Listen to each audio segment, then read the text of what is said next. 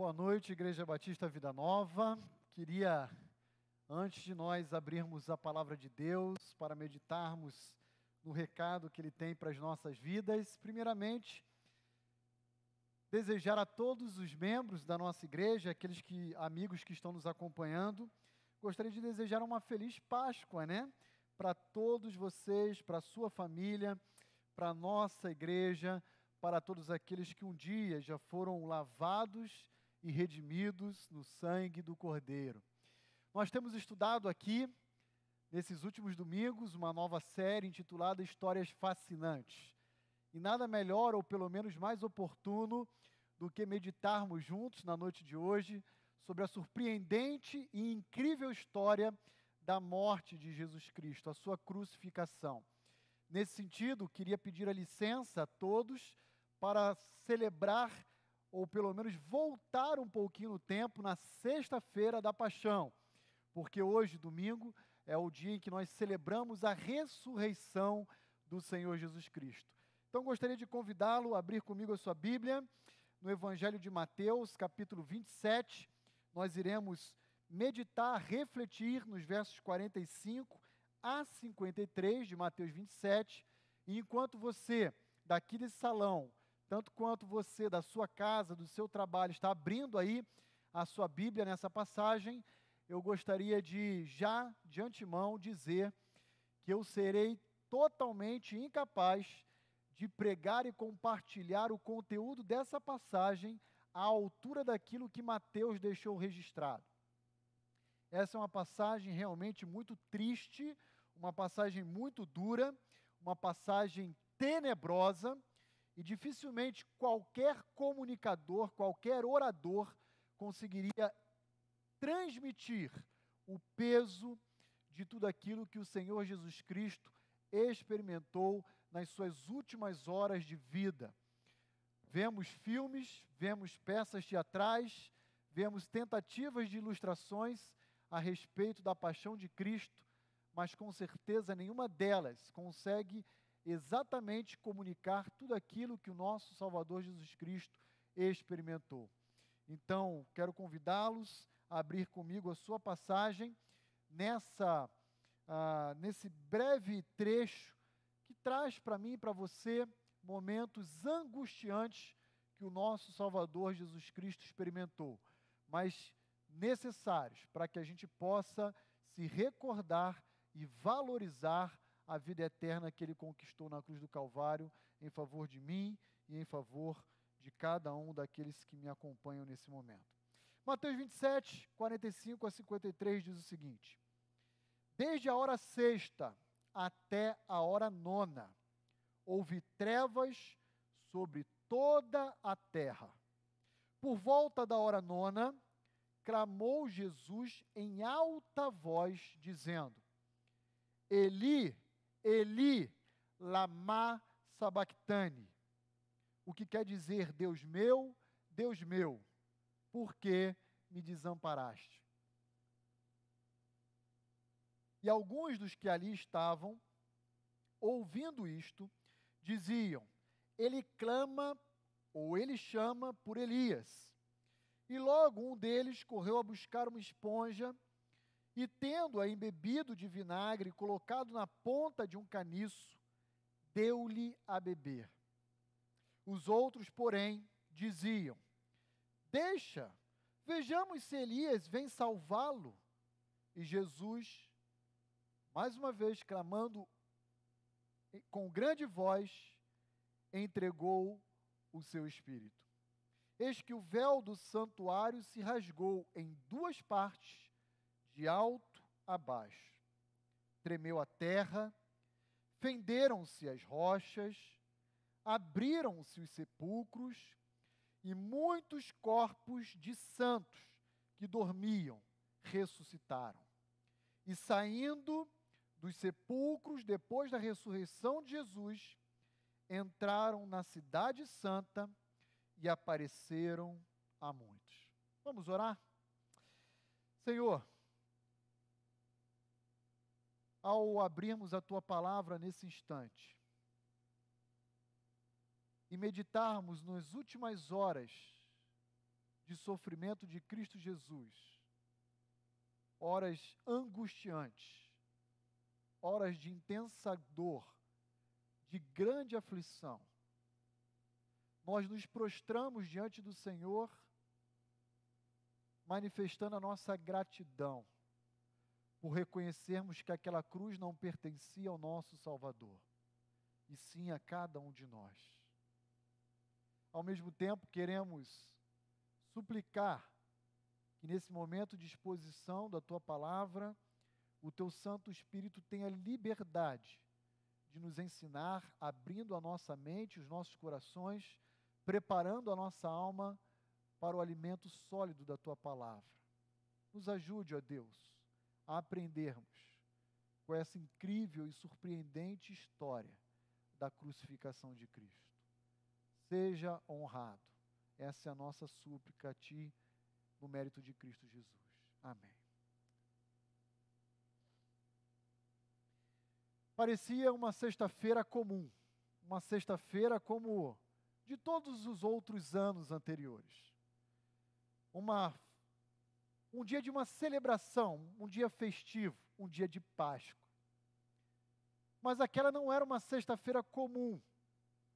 Não foi uma sexta-feira bonita, agradável ou mesmo ensolarada.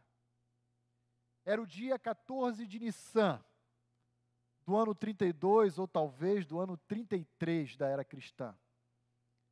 Quando então o Senhor Jesus Cristo iria sofrer e experimentar uma verdadeira crucificação, um ato de covardia.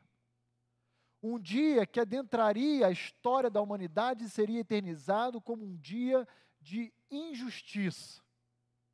Porque os homens decidiram libertar Barrabás, um rebelde, e optaram por crucificar Jesus Cristo, o justo, o inocente. Toda aquela traição começou na madrugada de quinta para sexta-feira, com um beijo, Judas Iscariotes trai o Senhor Jesus Cristo ao custo de 30 moedas de prata. E você deve conhecer bem a história. Tudo acontece no Getsemane, na presença dos seus discípulos. E quando Judas beija o Senhor Jesus, ele revela à guarda do sinédrio que era aquele indivíduo a quem eles deveriam prender. Jesus é preso na presença dos seus discípulos, e então começa toda uma madrugada de julgamentos injustos. Jesus é levado inicialmente na casa de Anás, o ex-sumo sacerdote que presidiu por décadas o sinédrio. Depois, então, é levado à casa de Caifás, seu genro, genro de Anás, o presidente do sinédrio em exercício. Ao amanhecer, ainda muito cedo, Jesus é levado perante o sinédrio e ali, de forma injusta, condenado. Condenado a uma penalidade de morte. E por causa dessa penalidade de morte, Jesus então é levado ao crivo romano para validar a sentença proferida pelo sinédrio. Por indivíduos que testemunharam falsamente contra o Senhor Jesus. Pôncio Pilatos recebe Jesus e o envia para Herodes Antipas. Herodes Antipas devolve Jesus para Pôncio Pilatos. E durante mais de ah, oito, nove horas, Jesus então está na mão dos seus adversários. Mas Marcos capítulo 15, versículo 25, diz que era a hora terceira quando o crucificaram. A cronologia dos judeus é diferente da cronologia romana, na qual todos nós estamos inseridos. O horário do judeu não começa às zero horas ou à meia-noite. O seu calendário, a sua cronologia começa às seis horas da manhã. O marco inicial de contagem São seis horas da manhã. Portanto, quando Marcos 15, 25 diz que Cristo Jesus foi crucificado à hora terceira, na verdade, correspondia às nove horas da manhã no nosso relógio. E quando voltamos, então, para o texto de Mateus 27, e olhamos o verso 45, dizendo que desde a hora sexta até a hora nona houve trevas sobre toda a terra, nós estamos falando que das nove horas da manhã às 15 horas ou três horas da tarde, Jesus esteve dependurado de forma injusta no madeiro. Praticamente seis horas se passaram de intensa agonia, dor e sofrimento, preso em uma cruz que não lhe pertencia. Quando olhamos para o verso 45, e vimos, como diz o evangelista Mateus, que houve trevas sobre toda a terra, nós conseguimos extrair uma verdade crucial que ainda hoje está presente na relação de Deus com a humanidade.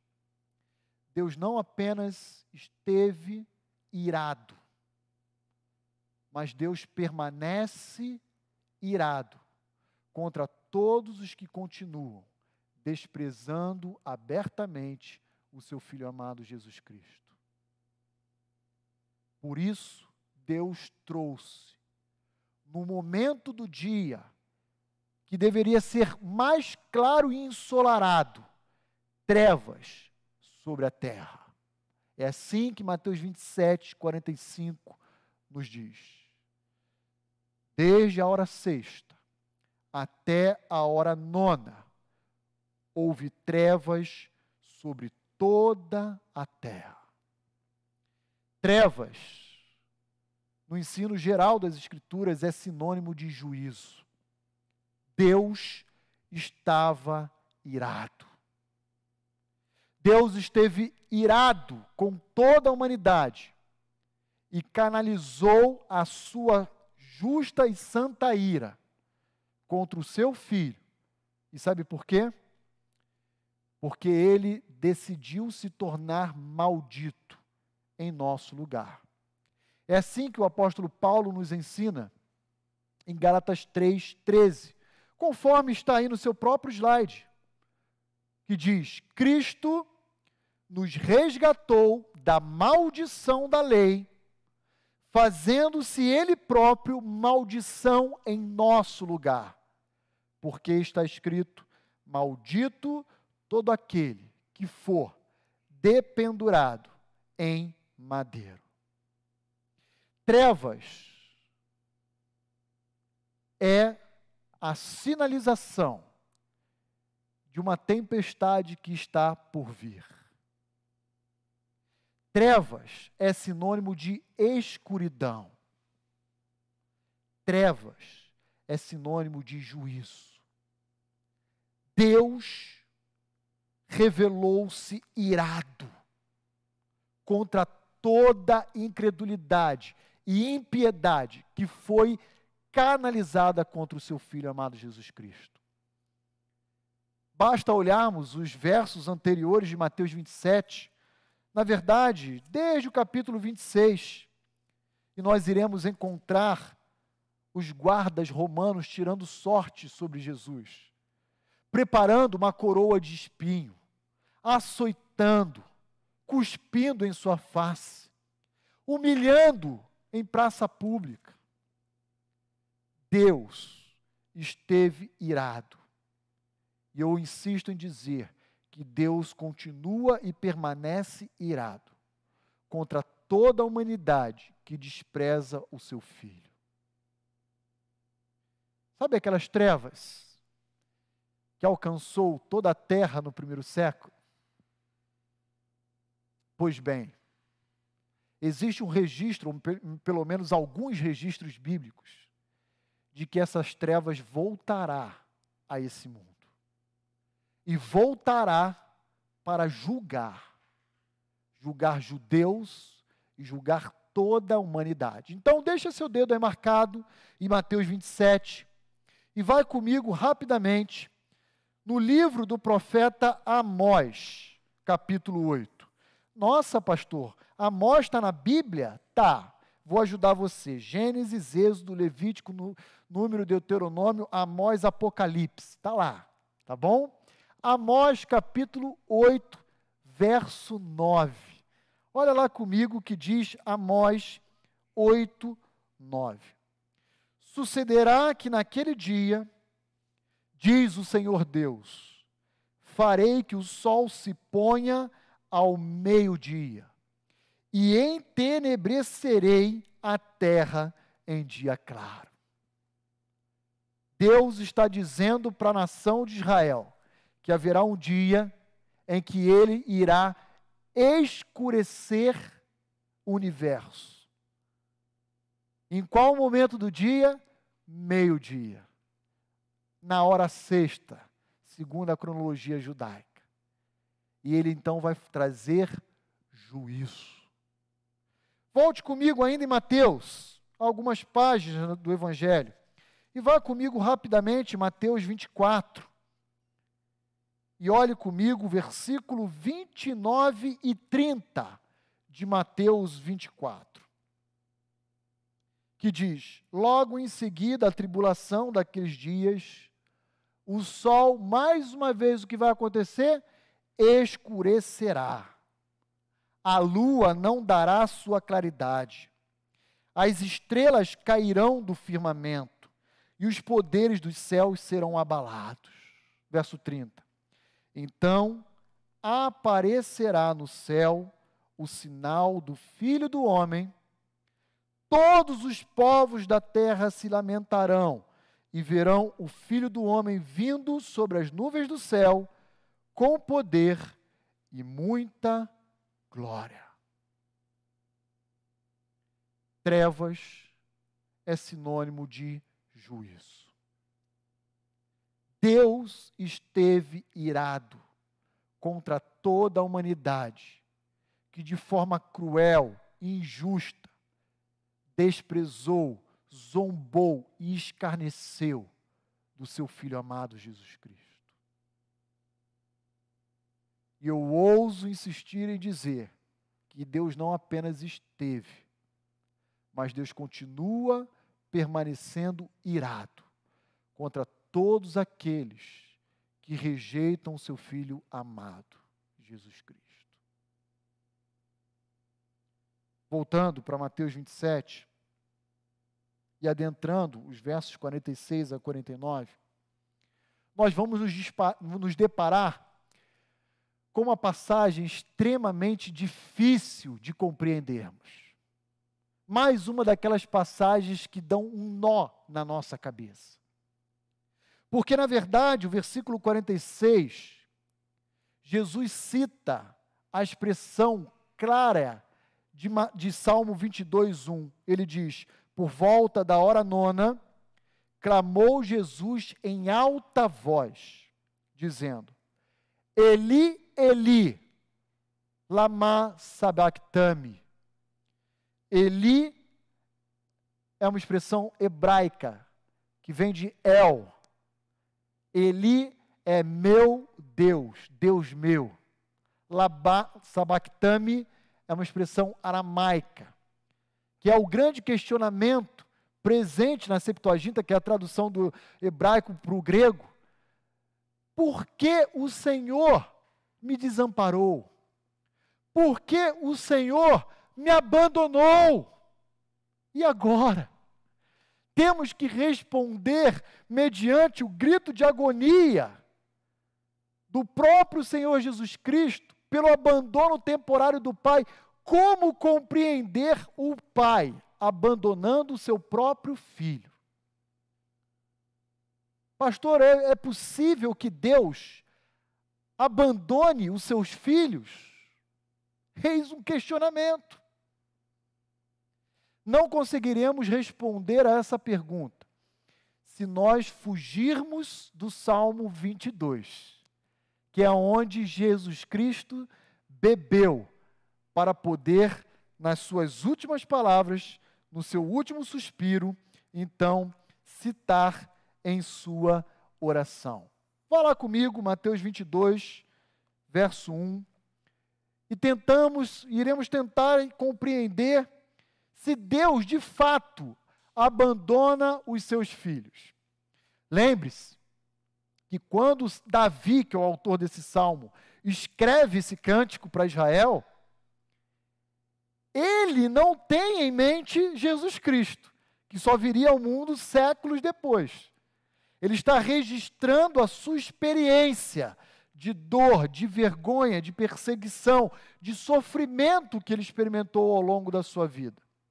E olhe lá o que Salmo 22, 1 a 3 nos ensina.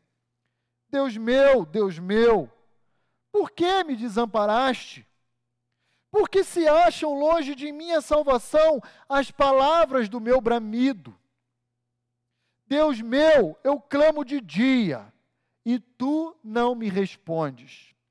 Também de noite eu te clamo, porém tu, porém não tenho sossego. Contudo, tu és santo, entronizado entre os louvores de Israel. O que, que nós podemos aprender já no início do Salmo 22? Deus abandona os seus filhos? Resposta: sim. E eu sei que ao dizer isso, isso vai chocar muitas pessoas que estão me ouvindo. Mas aqui não há nenhum recurso literário, nenhuma figura de linguagem. Davi está dizendo: quando eu clamo ao Senhor no dia da angústia, e o Senhor permite com que a dor, a enfermidade e até mesmo a morte me alcance, permanecendo em silêncio, eu estou experimentando o desamparo do Altíssimo. É isso que Davi está dizendo nos versos 1 e 2. Eu clamo de dia, eu clamo de noite, e o seu silêncio é ensurdecedor. Contudo, diz o verso 15 do Salmo 22: Secou-se o meu vigor como um caco de barro, e a língua se me apega ao céu da boca, assim me deitas no pó da morte. Encontrar-se desamparado, encontrar-se abandonado por Deus, é quando Deus permite com que eu e você venhamos a experimentar a própria morte, como diz o versículo 15, como diz o verso 1, como diz o verso 2 e como nos ensina o Salmo 22. E creiam, é o próprio Filho de Deus dizendo: Eu estou só. Não porque o pai tenha deixado de amá-lo. Não é isso que o texto de Mateus 27 diz. Mas porque Cristo Jesus, mesmo depois de ter clamado ao Pai, passa de mim esse cálice, Deus permitiu que o seu filho experimentasse a morte. Mesmo depois de tanta agonia no Getsemane, suando gotas como de sangue, com o seu coração extremamente angustiado e aflito. Cristo, dependurado no madeiro, disse: Ó oh Deus, Deus meu, por que tu me abandonaste? Por que me desamparaste? Mas quando nós olhamos o final do Salmo 22, especialmente o verso 24, nós aprendemos que esse abandono aparente de Deus é um abandono temporário. Não é um abandono permanente. Olha o que diz o verso 24: Pois tu não desprezou nem abominou a dor do aflito, nem ocultou dele o seu rosto, mas o ouviu quando lhe gritou por socorro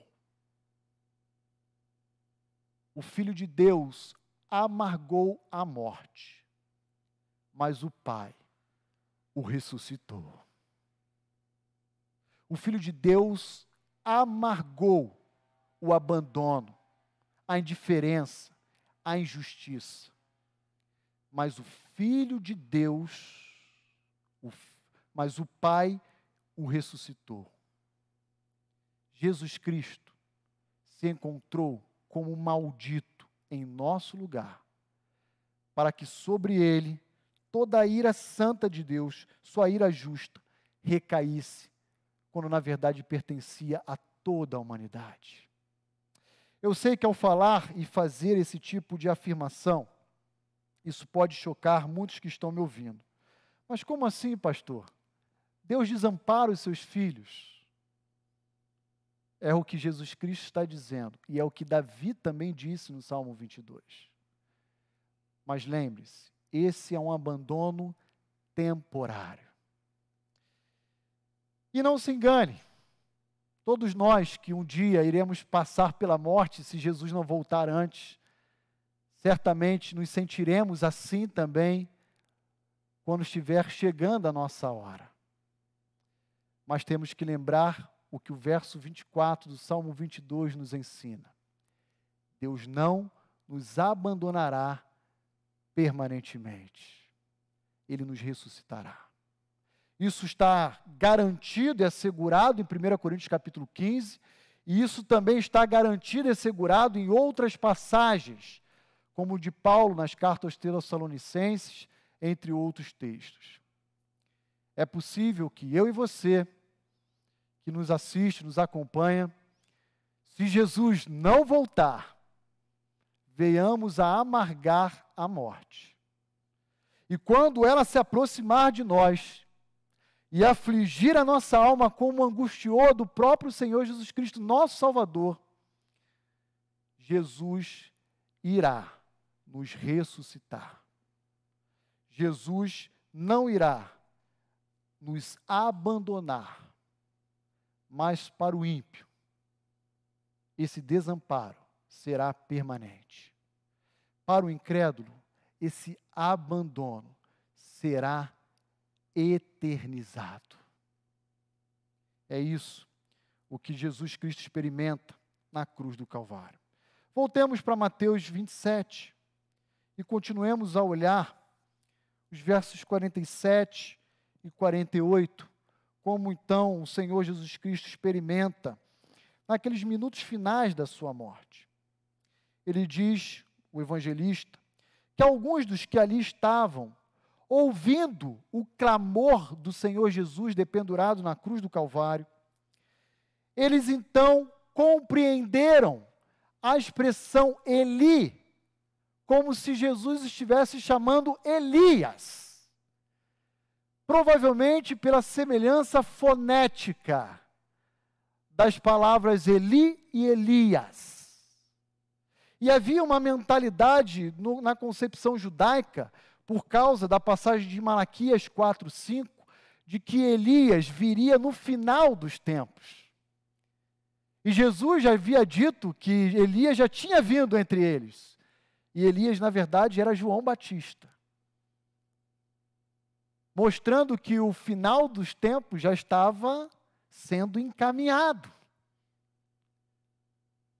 Deus já havia rompido a história e adentrado na humanidade. Aguardava-se então o cumprimento, a completude das profecias veterotestamentárias. No versículo 47, nós vemos então essa confusão. Jesus clama por Deus e o povo, aos pés da cruz, entende que ele está chamando por Elias.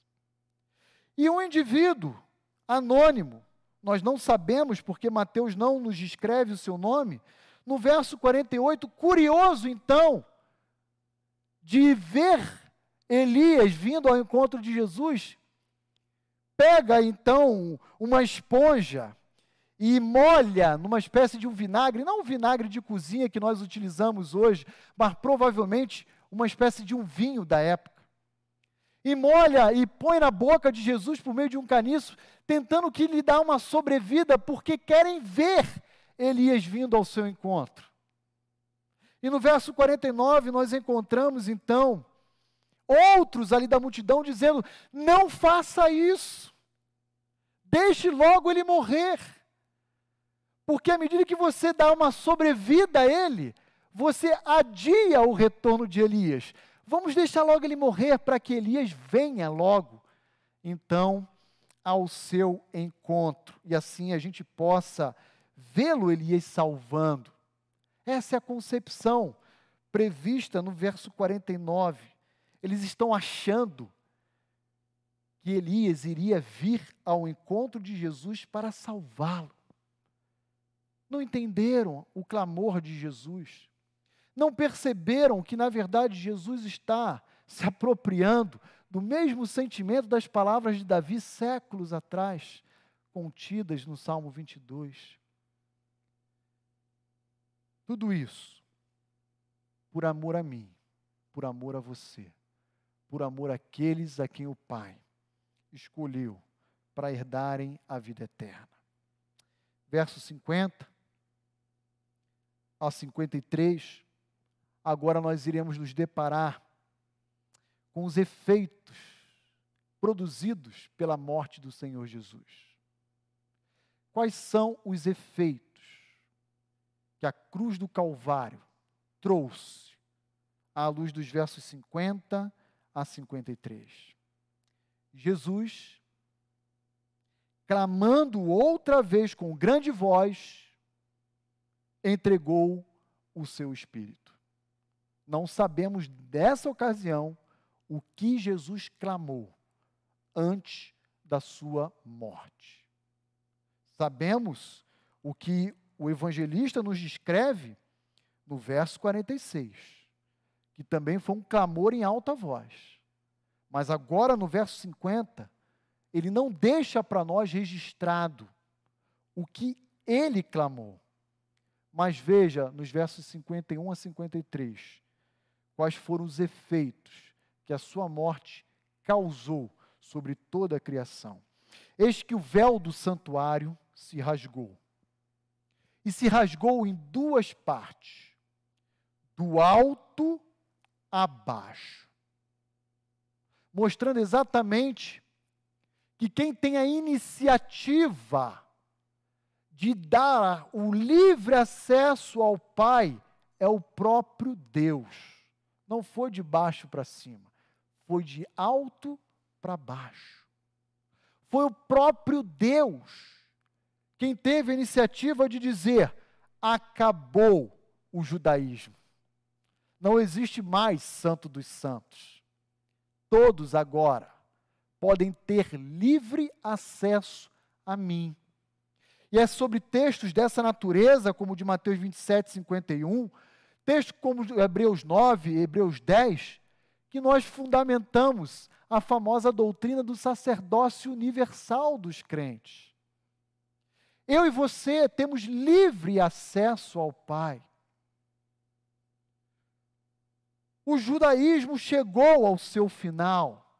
Não precisamos mais de sacerdotes para intervir a nosso favor junto a Deus, porque todos nós agora somos sacerdotes reais, nação santa, raça eleita, povo de propriedade exclusiva de Deus. Prossigamos. Ainda no verso 51, na parte B, a terra tremeu. Olha o que acontece com as rochas, elas se fenderam, racharam ao meio. Elas romperam, literalmente.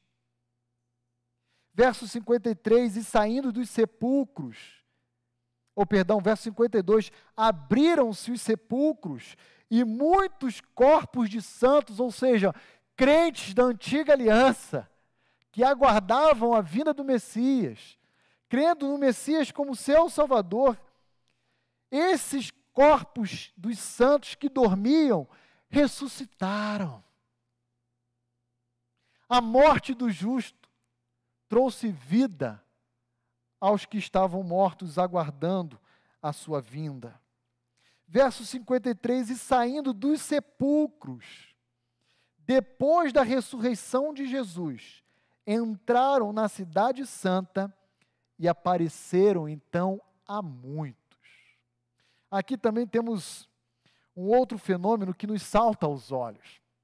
No verso 52, nós temos a impressão, lendo a partir da morte de Jesus que acontece na sexta-feira, que na própria sexta-feira, aqueles indivíduos que tinham morrido ressuscitaram. Mas olhando o verso 53, parece que eles, esses indivíduos que ressuscitaram só adentraram Jerusalém no domingo, depois de próprio Senhor Jesus Cristo ter ressuscitado. O que nos leva a pensar que esses indivíduos que ressuscitaram, não sabemos quantos nem quem foram eles, se apresentaram aos judeus daquela época, mas fora de Jerusalém e só adentraram efetivamente a Cidade Santa depois do domingo, depois que Cristo Jesus apareceu entre os seus. Pastor, quem são esses mortos, santos da antiga aliança que ressuscitaram? Nós não sabemos. Mas será que eles voltaram a morrer? Eu tenho uma outra impressão. Eu acho que eles ressuscitaram com corpos glorificados. Porque o texto não fala mais nada. Aí é uma opinião do pastor Roni. E depois de algum tempo foi assunto aos céus. Por que, pastor Roni, essa é a sua impressão? Porque a obra na cruz do Calvário já estava pré-anunciando tudo aquilo que está por vir sobre a humanidade. Quando Cristo morreu, indivíduos que aguardaram a vinda dele ressuscitaram. Quando Cristo morreu, a criação foi abalada, rochas se fenderam, a terra estremeceu, houve terremotos. Mas tudo bem, se esses indivíduos voltaram a morrer algum tempo depois, nós não sabemos não há relatos paralelos nos outros evangelhos.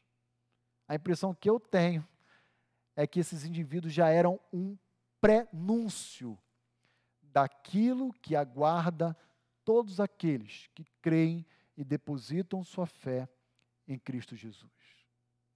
De maneira que percebemos nos versos 50 a 53 que o judaísmo se cumpriu não há por que mais aguardar a vinda de um Messias e esperar o cumprimento de tudo aquilo que o Antigo Testamento já havia falado a respeito dele.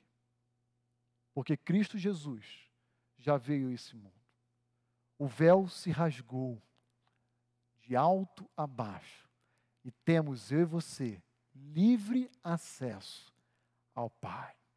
Livre acesso ao Pai mortos tornaram a viver. O que mostra que se Jesus não voltar e nós passarmos pela morte, tivermos que enfrentar a morte, nós também ressuscitaremos. E toda a criação foi abalada, a terra foi tomada de trevas, as rochas foram partidas, houve terremotos sobre a terra. Efeitos diretos da morte do justo de Deus, do seu filho amado. Quero concluir essa surpreendente, incrível história, essa história fascinante, apresentando a cada um daqueles que nos acompanham duas considerações importantes a respeito dessa passagem que analisamos. Primeira delas, como você se encontra hoje diante de Deus? Como você poderia se apresentar diante de Deus hoje? Como filho ou como inimigo? Será que você deve aguardar trevas? Ou você deve aguardar um dia belo e ensolarado? como inimigo de Deus, não há outra expectativa senão trevas, juízo, desamparo permanente, abandono completo. Mas, como filho de Deus, nós podemos esperar uma nova manhã, com o sol, com um dia claro, belo, agradável e cheio de paz. O que fizeram com Cristo no primeiro século permanece ainda hoje sendo praticado contra ele. Desprezo, indiferença, escárnio, não foram exclusividades de judeus nem de romanos. Muitos ainda hoje insistem em olhar para essa data simbólica da Páscoa, como nós celebramos, como sendo um feriado comercial atribuído a um coelhinho da Páscoa, que põe ovos de chocolate. Essa é a expressão mais visível de escárnio que a humanidade pode oferecer a Cristo hoje. Essa expressão mais elevada de zombaria perante todo o sofrimento que Cristo experimentou em nosso lugar. Não devemos nos enganar. O nosso Salvador, Jesus Cristo, e eu já falei isso algumas vezes para a Igreja Batista Vida Nova, morreu como um cordeiro, mas ressuscitou e voltará como um leão. E no dia em que ele voltar para julgar vivos e mortos, a sua vida, a sua vinda, o seu retorno, não se dará nos mesmos moldes, na mesma coloração da sua primeira vinda. Será um retorno para juízo. Como você pretende encarar esse dia? Como filho ou como inimigo? Você gostaria de enfrentar um dia belo e ensolarado ou enfrentar um dia de trevas? Segunda e última consideração. Deus nunca abandona os seus filhos de forma definitiva. Sempre lembrando, e aqui eu quero reiterar, que à luz do Salmo 22, abandono significa silêncio da parte de Deus e entrega dos seus filhos à própria morte. É isso que é abandono na mente de Davi e nas palavras do próprio Senhor Jesus Cristo. Deus permite com que os seus filhos enfermem, adoeçam, morram. Mas esse tipo de abandono, ele não é definitivo sobre o povo de Deus, sobre a igreja de Cristo.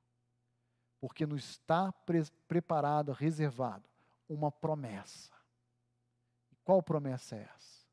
De que a semelhança do que aconteceu com Cristo Jesus, o primogênito dentre os mortos, igualmente acontecerá com todos aqueles que creem e professam o nome do Salvador Jesus Cristo.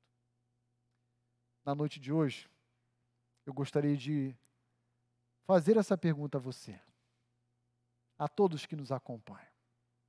Provavelmente a maioria, se não a totalidade daqueles que nos acompanham, são crentes em Cristo Jesus, já entregaram sua vida a Cristo Jesus. E se esse é o seu caso, na noite de hoje você tem a oportunidade de dizer em oração a Deus: muito obrigado. Obrigado porque o Senhor me comprou. Obrigado porque o Senhor me salvou. Obrigado porque o Senhor me lavou. Mas se houver alguém que, por meio dessa mensagem, ainda não teve a oportunidade de entregar a sua vida pessoalmente a Cristo, a noite de hoje é uma oportunidade de convite, de entrega, de salvação. Você pode fazer isso no ambiente do seu lar, no recinto do seu trabalho, onde você estiver. Basta você dizer a Deus que você é pecador e que você precisa de Cristo Jesus como Senhor e Salvador da sua vida. Vamos orar? Ó Deus, muito obrigado. Muito obrigado pela salvação que Cristo Jesus nos oferece. Sabemos que essa não é uma graça barata. Houve um alto preço. Para nós que a recebemos, nós a recebemos de forma gratuita. Mas para Cristo Jesus que a experimentou, houve um preço caríssimo Altíssimo. Ó Deus, muito obrigado. Muito obrigado porque era para nós estarmos ali. E pela imensidão do teu amor, o Senhor nos substituiu enviando a esse mundo o teu único filho, o teu filho unigênito. Pai, por favor, por favor, recebe a nossa vida como expressão de adoração, de gratidão, de reconhecimento. E se houver pessoas que entre nós se encontram acompanhando essa transmissão, que ainda não professaram a Cristo, que a noite de hoje seja uma noite de salvação, seja uma noite de alcance, seja uma noite de transformação. Ó oh Deus, por favor, não permita com que pessoas que se deparem com a verdadeira mensagem da Páscoa não se quebrante, não se prostre diante da cruz de Cristo. Senhor, muito obrigado, porque o túmulo está vazio, a cruz está vazia. E Jesus Cristo triunfou sobre o pecado e sobre a morte. E por causa do seu triunfo e da sua vitória, todos nós podemos igualmente celebrar e nos alegrar pela bendita salvação. Nós te louvamos em Cristo Jesus. Amém e amém.